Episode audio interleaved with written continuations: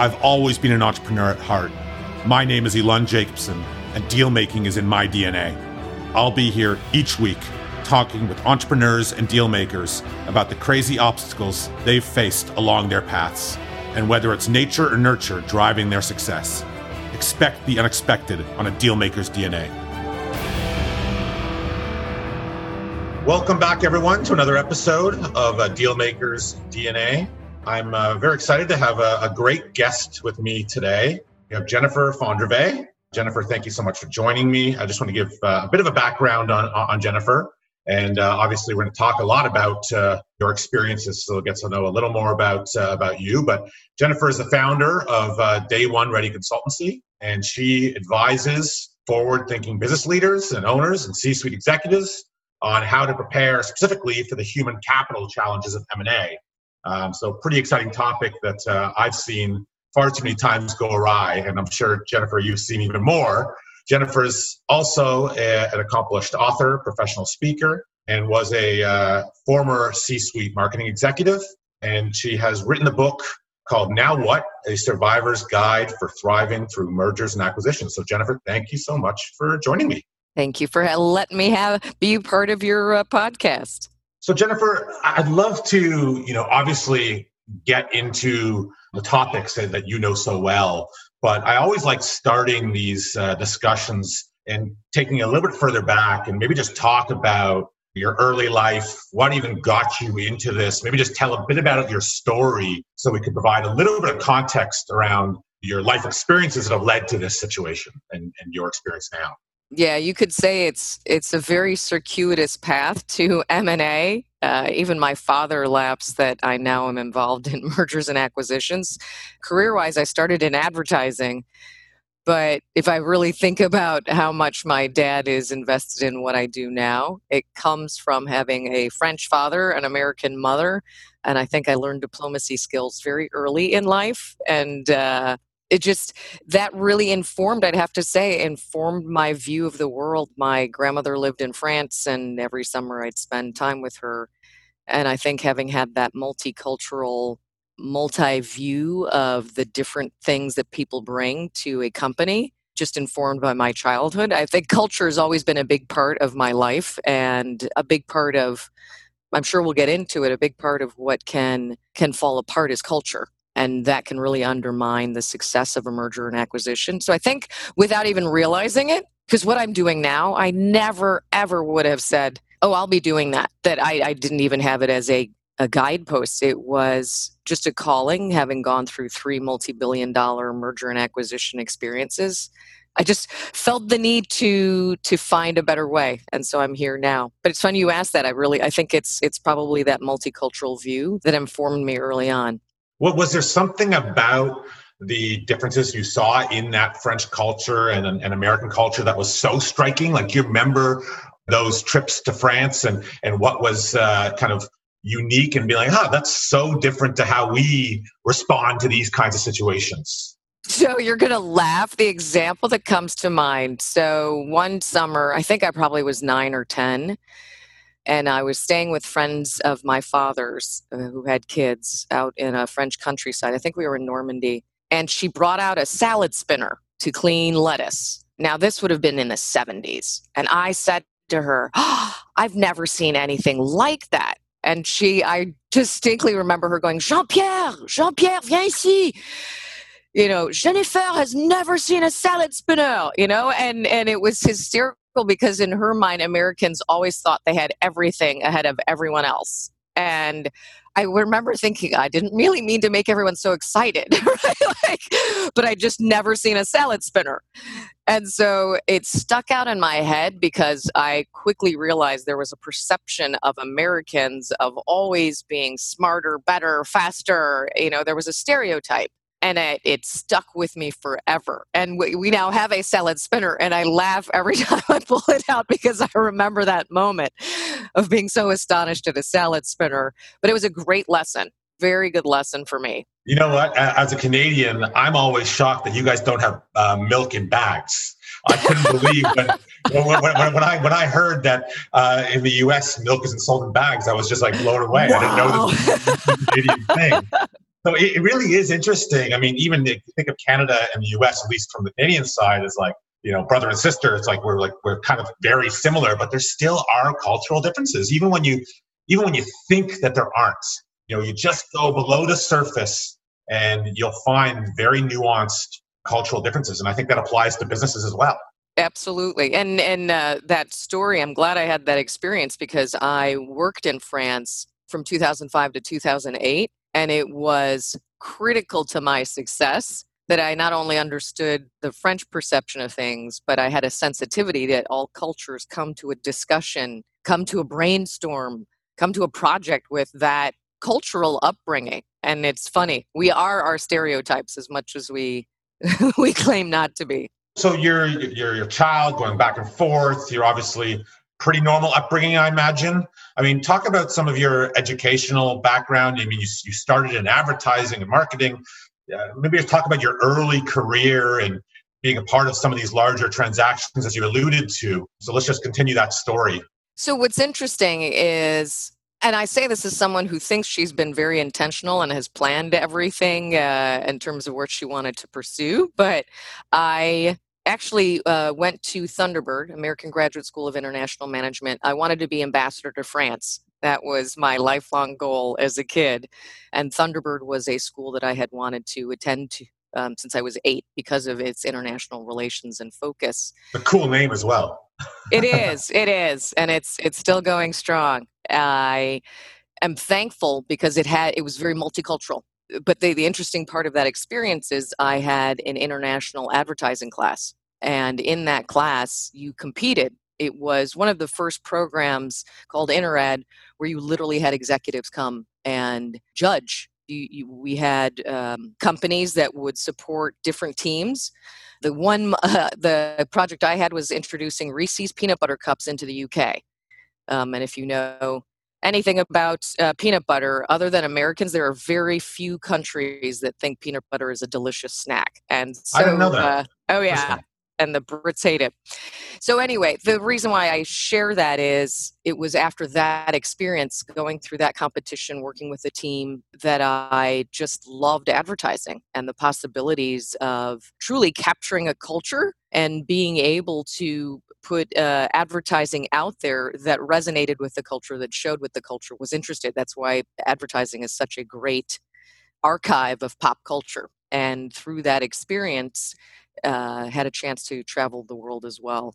And over the period of that time, I was in advertising for about 15 years and then moved into mark- marketing and just had an amazing opportunity to really understand companies, culture, branding, everything that a company hopes to represent in the world besides just selling products and services that aspect of it i think really informed my view and it's why again i keep coming back to this but the culture piece has been such a strong thread throughout my career and as i moved up in companies it became that much more important so it's interesting i mean you speak about culture a lot and, and i speak about eq a lot and i think those things are, are, are interconnected and I've been asked many times because I think that one of my greatest skill sets is, is, is, my EQ. And it's because of the upbringing I had. Uh, my mother is a bit of an EQ expert, clinical psychologist. How much of a role does EQ play in you know building a, a company culture? And that's a loaded question because it seems obvious. My second question to you is does the female slant to that EQ dynamic provide a unique place where potentially you know you have become successful because you've seen it through a different lens and you become a senior executive in that world like does does does being a female guide any of those decisions and any of the you know the things that you may see that others don't so on the culture piece i absolutely think it's important and i i say that as someone who i wasn't even a realizing how attuned to it I was until going through mergers and acquisitions. And so it was after those three different experiences, three M&A, that I realized how much a role culture plays and how a company succeeds or doesn't succeed. And in my case, the first company, probably the most well known, would be Navteq, a digital map maker that was acquired by Nokia in 2008 for a little under 9 billion, which at the time was huge, an enormous amount of money And there, what I would say the distinct difference was Nokia was B2C, selling smartphones essentially to the world, and Navteq was B2B, selling map data to enterprise, to automotive companies, to telecommunications, to enterprise.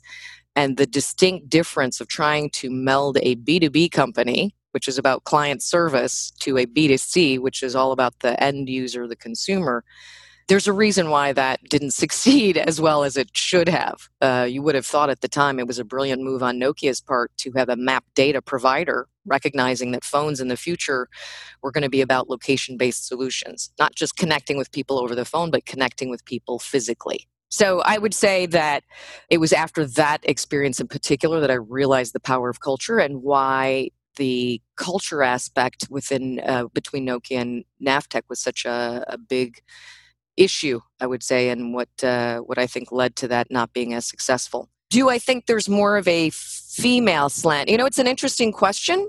I think where where the reason I'm asking it is because I hear all the time these these typical stereotypes, right? Where it's like women have higher EQ, and you know, I, I think the stereotypes are stereotypes. Are some of them based on on truth? That's what I want to press. I want to see what you think on on whether you found in your working career the women you've worked with have uh, a higher sense of, of EQ and what's happening within the culture of the business, or if that's a misnomer and it's, it's, it's very individual based what i would say so first i've actually i've had an enormous i've been enormously lucky in that the men who i have worked for have had a high level of eq i'm confident that's why i'm doing your podcast. We must have connected in that way because uh, so i don't think it's exclusive one to the other. Where i do think that females may register higher is the the empathy compassion intuition aspect. And there i think that plays a significant role. I think that's a natural female trait and that can really inform a culture and how people feel comfortable contributing to a company. If you've got a higher level of empathy and compassion and intuition in terms of how a team is feeling what might be holding up a project beyond just the natural obvious obstacles? And i think women can have a higher tendency towards that but i've i've really benefited. I've had a number of excellent male bosses who registered high on that and it's it's why in the companies i've been able to to really move up and i think that contributed to to my career success as well.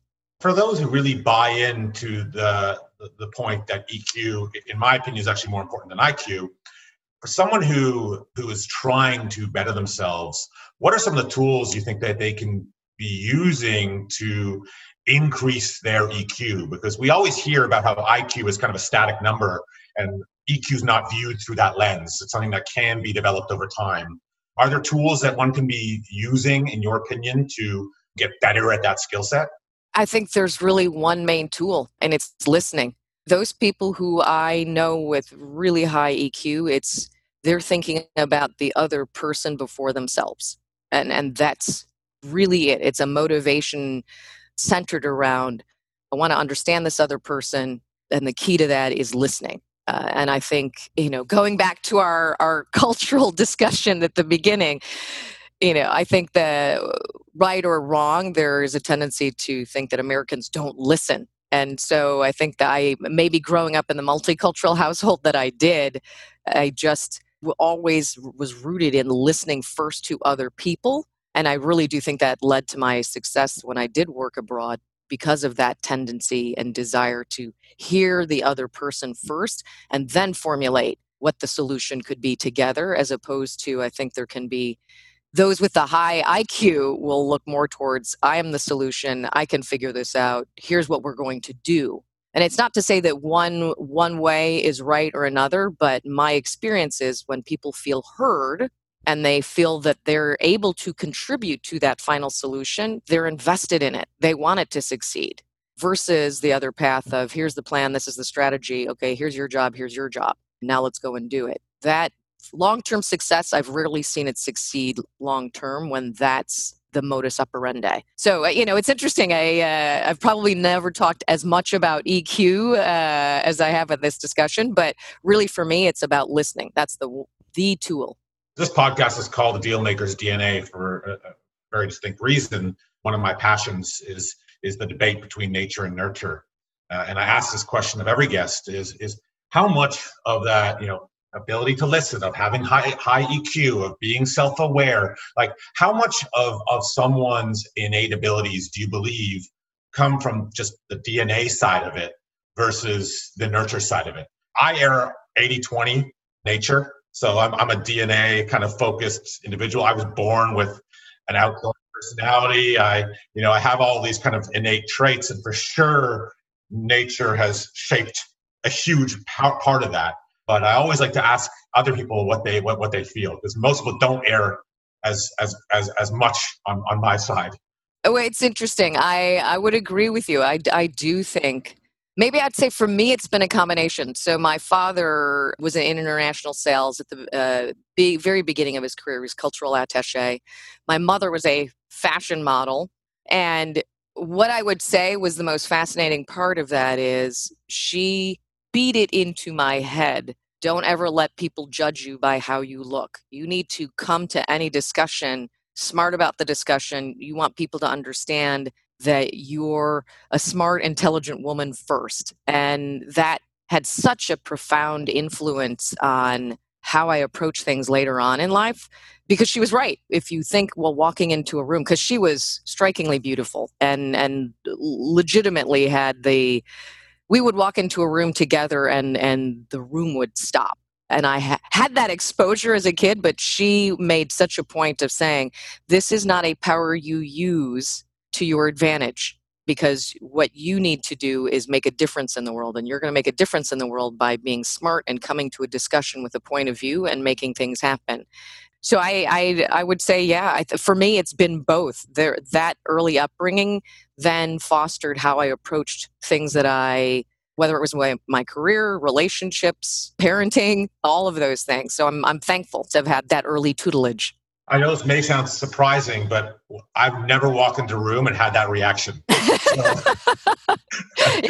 I can I can say it was exclusive to my mom, uh, but it was fascinating, fascinating. So you're in, you know, a high-powered job and as a C-level executive. That sounds like a pretty good gig. I mean, why why make such a radical change? Talk about that process of deciding to, you know, leave that corporate life behind and and venture on your own. You know, if I'd really, and I've I've seen this repeatedly with entrepreneurs, if I knew what I was getting into when I made the decision to do it, I might not have done it because I had I had a great corporate career. I was successful in my corporate career. My track was to continue to be a chief marketing officer. I had reached a, a C suite level. But after going through three different merger and acquisition experiences where I kept experiencing the same thing, right? The vision wasn't clear, people lost faith in their skill set. The success was there. I could feel it, but through lack of having a clear, coherent strategy defined at the beginning, things just went off the rails. And it, and it happened three times. And I really feel that it was at that third one that I thought, there's got to be a better way through M&A. And I had just gotten tired of saying that and thought, I'm not seeing a better way through M&A, so I've got to contribute to what a better way through M&A looks like. And at that time, all I had planned to do was write the book. Uh, I wanted to write a survivor's handbook. I'd gone through it three times. I'd seen that a big part of the failure, if you will, was because people didn't have transparency. They didn't know what to expect. And as you know, there's so much confidentiality. There's so much we can't say this, we don't. And, and oftentimes it's not even that people can't say it, they just don't know what's going to happen. And as a result, there that lack of transparency undermines the potential success because people are trying to figure out do I still have a job? Where's this going? How can I contribute? And I felt that I had not only a story to tell, but in interviewing 60 different executives, and I interviewed executives, CEO, CFO, HR leaders, middle managers. I wanted it to be multiple points of view. And everyone said consistently, this is the part of M&A that people don't talk about the emotional part, the roller coaster ride that you embark on from the moment the deal starts to go into motion. And even if the deal doesn't happen, it changes a company forever. It changes that company's narrative. And, and that's what I focused on the fact that a company, even if the M&A doesn't go through, the trajectory of that company has changed forever and it changes the story of the people within it. And for me, maybe we'll, since we've been talking so much about upbringing, it was don't just talk about the problem, be a part of the solution. And that is really what led me to do what I do today. And thank God for a very patient partner because my husband was enormously supportive, but it's it's a big discussion. There was a lot of wine had over the course of this me deciding to walk away from a corporate career and say, I'm writing a book and if to really get a book in the hands of the people who need it you can't just write the book and put it out there and hope for the best you've got to you've got to build a platform you need to get out there and uh, for me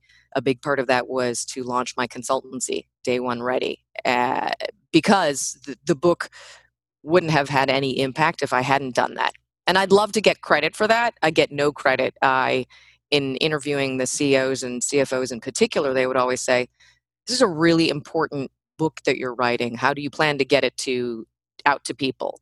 And at that time, I my answer was glibly, "Well, do you know how hard it is to write a book?" I was just focused on getting the book done. I was still interviewing for marketing, marketing executive roles, but they were right. And once I really wrapped my head around it, I thought I can't write this book and not do more around it. That essentially came to pass in 2017. It was really that was kind of the defining year for me.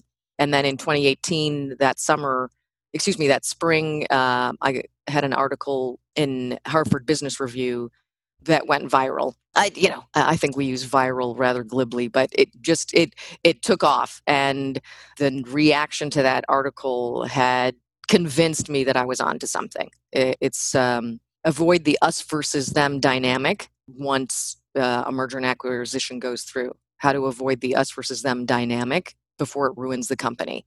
And that had a lot of people start to talk to me about, huh, human capital. That's an important aspect of mergers and acquisitions. Talk to me more. How, how can we solve for this? You know, it's interesting. I read that article and I have some notes written down, which I rarely do, to be honest with you. I usually just totally off the cuff. And one of the exact things that I have written down is us versus them. I wanted to really dig a little bit deeper into that concept. So, talk to me a little bit about what that really means, because I think it, it, it's super obvious by just the statement itself. But how does that manifest in ways that you just wouldn't expect it to? Well, and that's the interesting thing. Everyone is prepared for the us versus them when two companies come together. My company versus your company. So that's the that's the the ingoing. You're ready for that. You you know you might bring in another consultancy. You're you're planning around that what became clear to me in the research that I did is there it manifests in three ways. First, there's that one, us versus them, the two companies. But then there's frontline versus senior management. And that was surprising. But it was consistent. I, again, I did 60 interviews and that came up every time.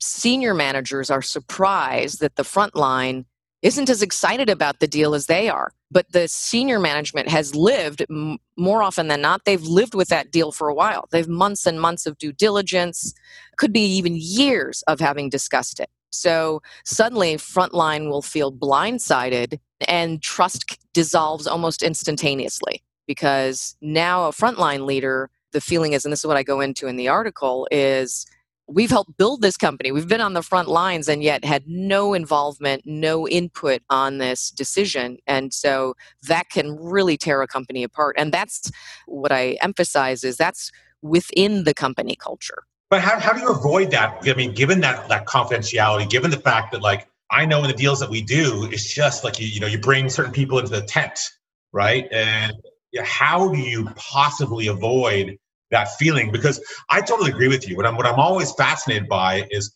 you know a, a, deal gets announced, the press release comes out, and almost always they talk about the synergies. And the street loves that, the executives love that, and the frontline workers saying, okay, well, I'm a synergy.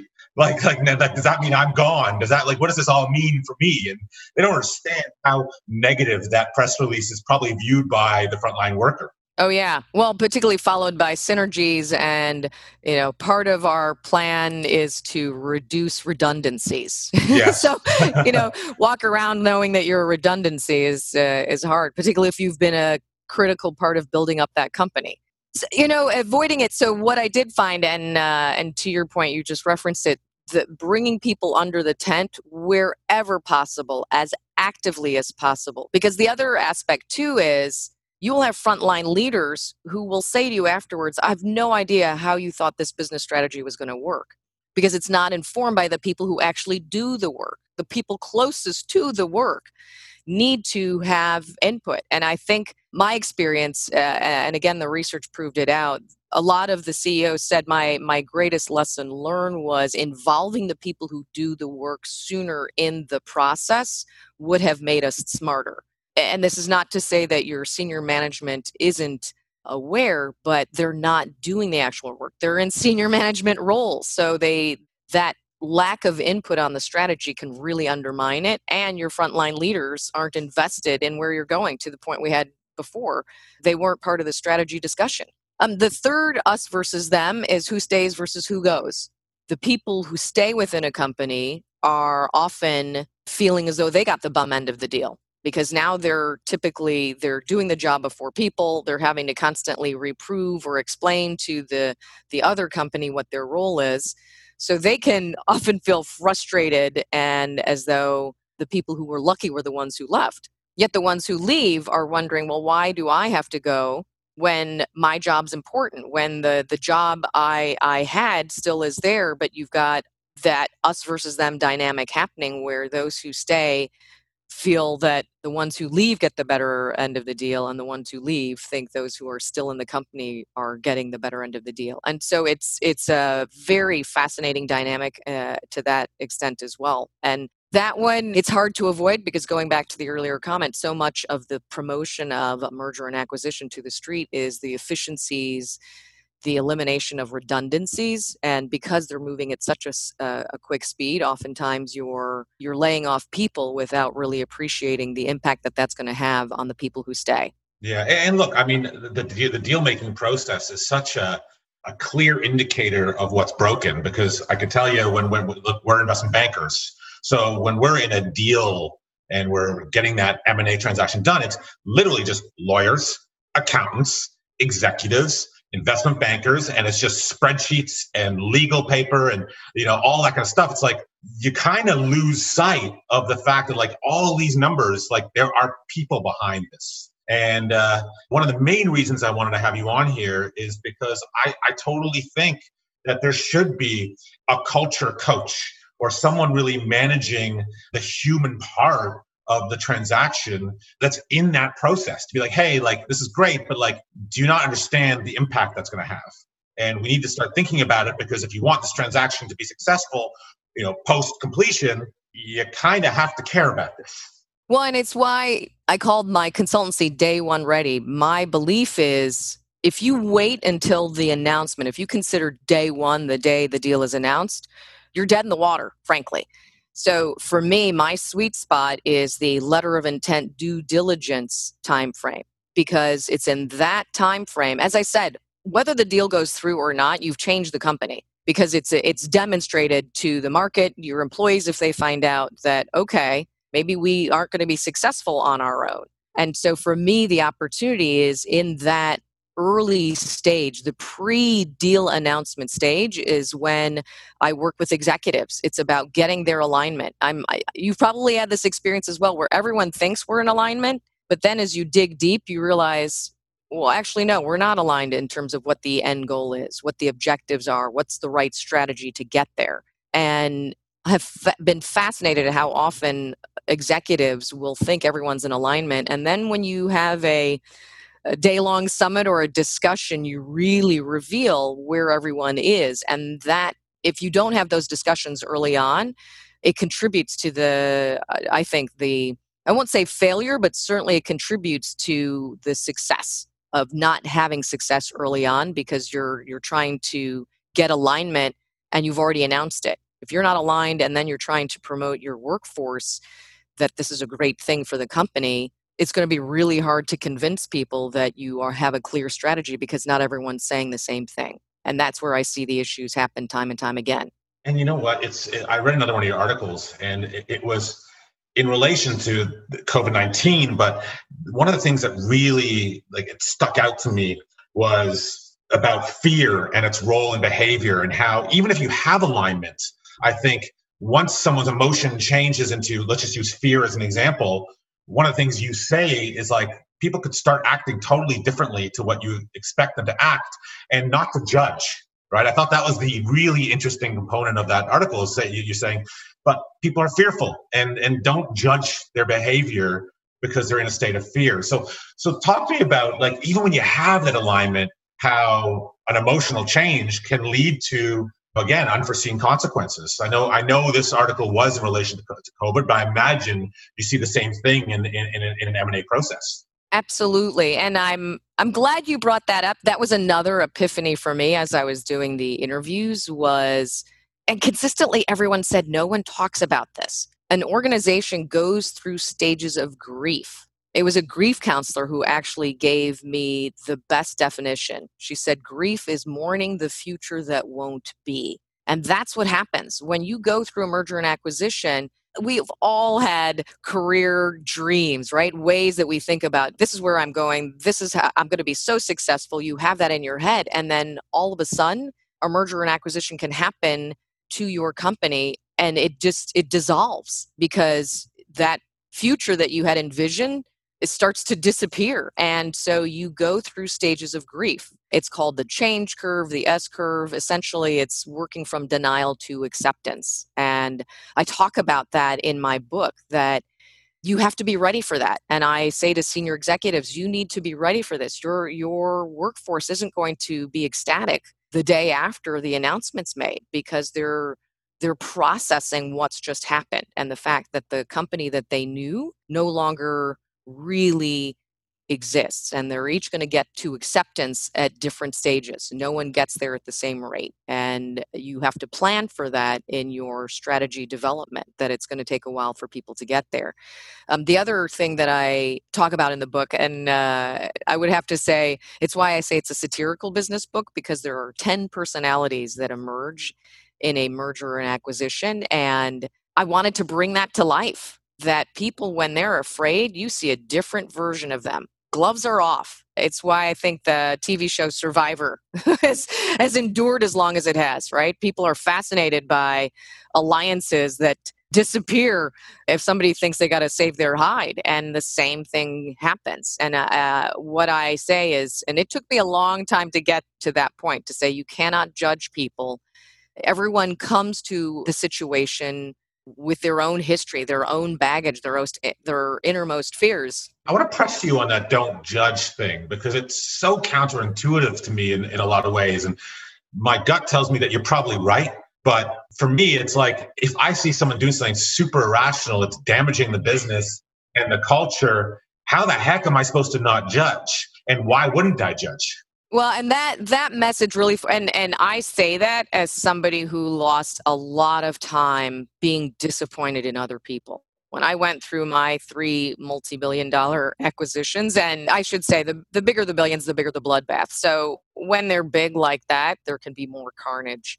And I passed that on as a lesson learned because I wasted time as an executive being dumbfounded by people who I thought I knew behaving very differently throwing people under the bus or or just not staying wedded to the strategy and flipping in my view. And i realized largely after doing all the interviews that i did it's a waste of your time. You're not going to control people. You certainly can't influence them when they're fearful. You can try to help but you can't assume that they're going to continue to behave the way they always have because fear just fear takes over people and everyone reacts to fear in different ways. And so my message in that was to say, don't judge them but i also say but don't waste your time. You've got to move on. The other aspect of m&a that i applied to covid is you can find new leaders. Oftentimes the people who you thought you could count on they have their own struggles but you new leaders can rise up. And that's what i i highlight is look for those new leaders the calm level-headed people because when when people are grounded you will have people who are willing to follow them because they're grounded because they're level headed because they're not overreacting. And that was a big lesson that i wanted to highlight in terms of what we see happening with the pandemic and how you can apply that to m&a situations where uncertainty runs rampant. There are opportunities for new leaders to to rise up. And for me i always want to end on a hopeful note so even when I talk about the personalities, and there's everyone from the Black Widow to the know it all to the dominatrix, my point through bringing those personalities to life was to say, be prepared. This could happen. You're certainly going to experience one, if not several of these. And I also say, you could become one of these. I make a pointed effort in the book to say, don't become a caricature. Be aware of these because the potential for success is delayed until everyone sees the opportunity in front of you as, a, as an organization, as a workforce. Now, you talk about being aware of these. I mean, I preach a lot about the importance of self awareness. I, I, truly believe self awareness is the key that unlocks potential. Because if you don't know what you're good at, you're in big yes. trouble. So I'm going to bounce around a little bit. One of the things that, that, that a lot of people don't agree with me on, but I saw you do because I because I read it in one of your articles, and you say double down on your strengths. So I've always been fascinated by when people say like, "What are your three weaknesses?" Like, who cares? you can't sing, you can't dance, but like I'm being hired for X, Y, and Z. And, and one of the things you did say is double down your strengths. Maybe talk to me about why you say that, because I totally agree with you.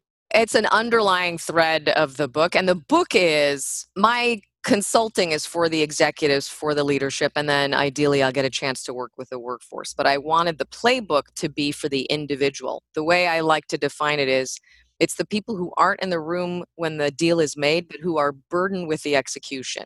I wanted a playbook for them to bring transparency to it. And so the message that I have throughout the book is you need to know your value, know what you are good at. Don't be tied to your title. Be smart about what you can contribute. What's your skill set? What's your area of expertise? Because the opportunities in front of you, there may be a job that doesn't even exist yet that you could create that play to your strengths but if you're too petrified and you aren't aware of what your strengths are, you're going to have a lot harder time finding what those opportunities are. And you're going to constantly be holding on to your old title and what you used to be known for, as opposed to knowing what you're good at and then finding where the opportunities. And I've I've seen, and again, it came up through the the research as well. People created new roles for themselves when they knew what they were good at and they saw gaps M&A, the fascinating thing is there's so many gaps that you can fill, but if you're so wed to the past, you won't find them, you won't see them. And people who are successful at really knowing what their value is,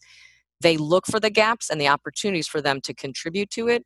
So much of M&A success is about being that bridge, helping both companies figure that way forward. And so that's why I I emphasize the importance of knowing your knowing your strengths and where you can contribute value you think people that don't uh, uh, have a lot of self awareness, and we all know those kinds of people, do you think it's a skill set that can be developed, or do you think that that's like an innate thing? It's like height, where you you're, you are what you are. I think it can be learned. I'll say, and I won't I won't reveal too much. A lot of the CEOs who I interviewed said they learned some really hard lessons. And the key theme that came through is they wished they had come to the deal with more humility. They had come to the deal with arrogance. And and that's it. You and I both know that, right? That's the tendency. You're you're very confident. That's why the, the deal goes through. Each side is very confident of the role that they play. But what was interesting, and they they almost reveal it as though it was a, an epiphany that they had afterwards. Had they come to the deal with more humility and appreciation for what the other side brought to the table, it could have helped them get to integration, have that collaboration happen faster. So I think self awareness can be learned over time, but my experience shows it tends to happen when you've you've hit up against a wall a number of times and there will be those who continue to hit up against the wall. They'll never have that epiphany. I'm thankful that the um, the ceos were very open and very um, self-critical. They they shared. They they learned a lot of lessons. In fact that's why they contributed to the book. They wanted to make sure that there was a greater chance for success for m&a in the future and for them a big part of it was learning the importance of humility. Is there a uniform kind of playbook that can be used to enhance the success of the the human side of an M&A transaction or when you go in there is it totally situational on the two different cultures that are at play and you're taking those ingredients and you're creating a new dish every time? Well and and it's interesting. I've done a number of webinars of podcasts of speaking engagements and people hold up my book and say is this the playbook? Should we all follow this? And and i'll say it's a playbook in that it brings transparency to what happens to people when their future becomes uncertain and m&a automatically brings uncertainty. So but i emphasize and it's again I, brought this up in that article you referenced before about parallels between what we're seeing happen with the pandemic and m&a the most brilliant business case looks great on paper but no one knows how successful it will be until we see how people behave and the same thing is with the pandemic. We've got a lot of different recovery strategies, how how this could play out, where things will go. No one knows what will be successful until we see how people behave. So for me, the important aspect of the book and all of these discussions, it's why I gave up my earlier career to go out and speak to the extent that I do is it's about understanding that human behavior is unpredictable. So you can't develop a strategy and say, this is going to be successful for X, Y, and Z, particularly if those people haven't informed on the strategy. So a big aspect of the playbook is just the awareness of listen, we will go to the extent that we can in developing the strategy and having a long term view on what will work, but we have to equally be prepared that there are going to be things that we hadn't expected that will happen. And that was repeatedly also uh, feedback that I got during those interviews. You have to expect the unexpected. It's going to happen.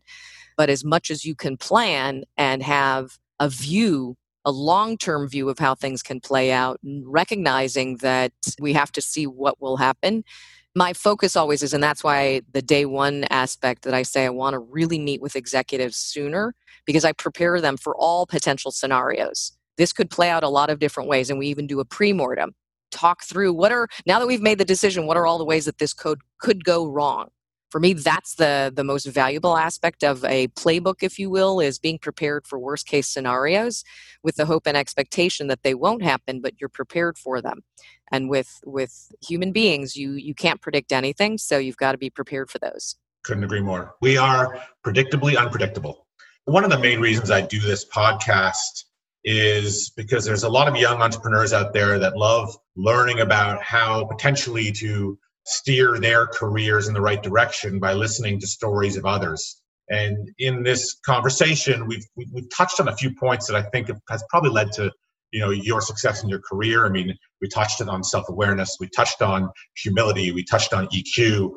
But if there's young entrepreneurs listening to you right now, are there a few kind of key things that you lean on and would would give young people you know some, this is some advice that i think you should hold near and dear as you stick handle your own career to drive your own success. Like are there a few key things that you would point to? I'm going to sound like a broken record but this also comes because i did I, I did interview entrepreneurs as well for the book. One fascinating piece was how oftentimes an entrepreneur would say, oh, I got so focused building the business, just getting the business up and running. I didn't think about culture. I didn't think about the value of culture and having people invested. So it wasn't just my vision that we were working against, but people were invested in it together.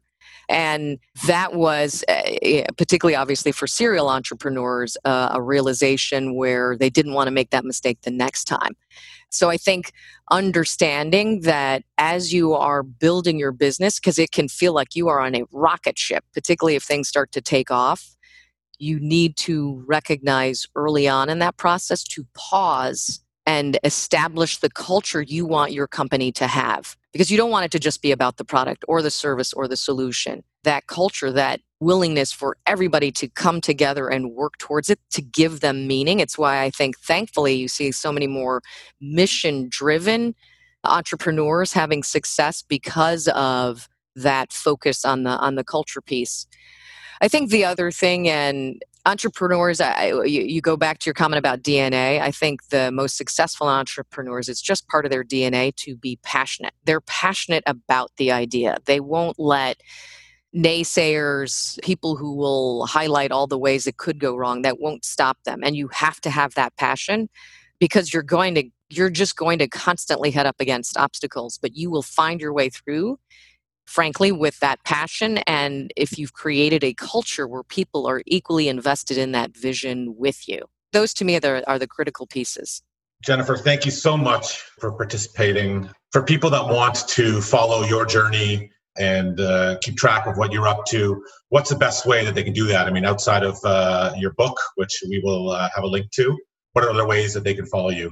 Well, two ways. My my website, you can certainly check out the website, jenniferjfondrevay.com. Honestly, uh, LinkedIn has been a, a great platform. I do a lot the articles that that you read I share a lot on on LinkedIn.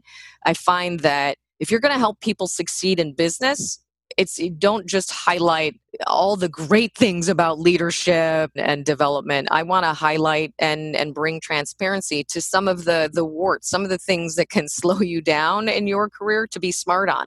A big part of my rabid transparency i think is is kind of my big mission at the moment uh, brought on by trying to help m&a be more successful. So uh, please feel free to reach out to me on linkedin. I'm thrilled by how many people respond and comment and and, equally want to help business move forward by talking about the some of the warts, some of the things that can that can undermine business success. Once again, thank you. And for those who are going through a, an M&A transaction, uh, either now or in the future, working with an advisor like Jennifer is a, is a, is a very proactive, intelligent tool in the deal-making process. So I would encourage everyone to uh, to reach out to Jennifer uh, if, if that's uh, on the horizon. So Again, thank you very much. And uh, until next time on a Dealmakers DNA, thanks. That's it for this week. If you enjoyed what you heard, rate us and subscribe wherever you listen to your podcasts. Until next time on a Dealmakers DNA, where you can expect the unexpected.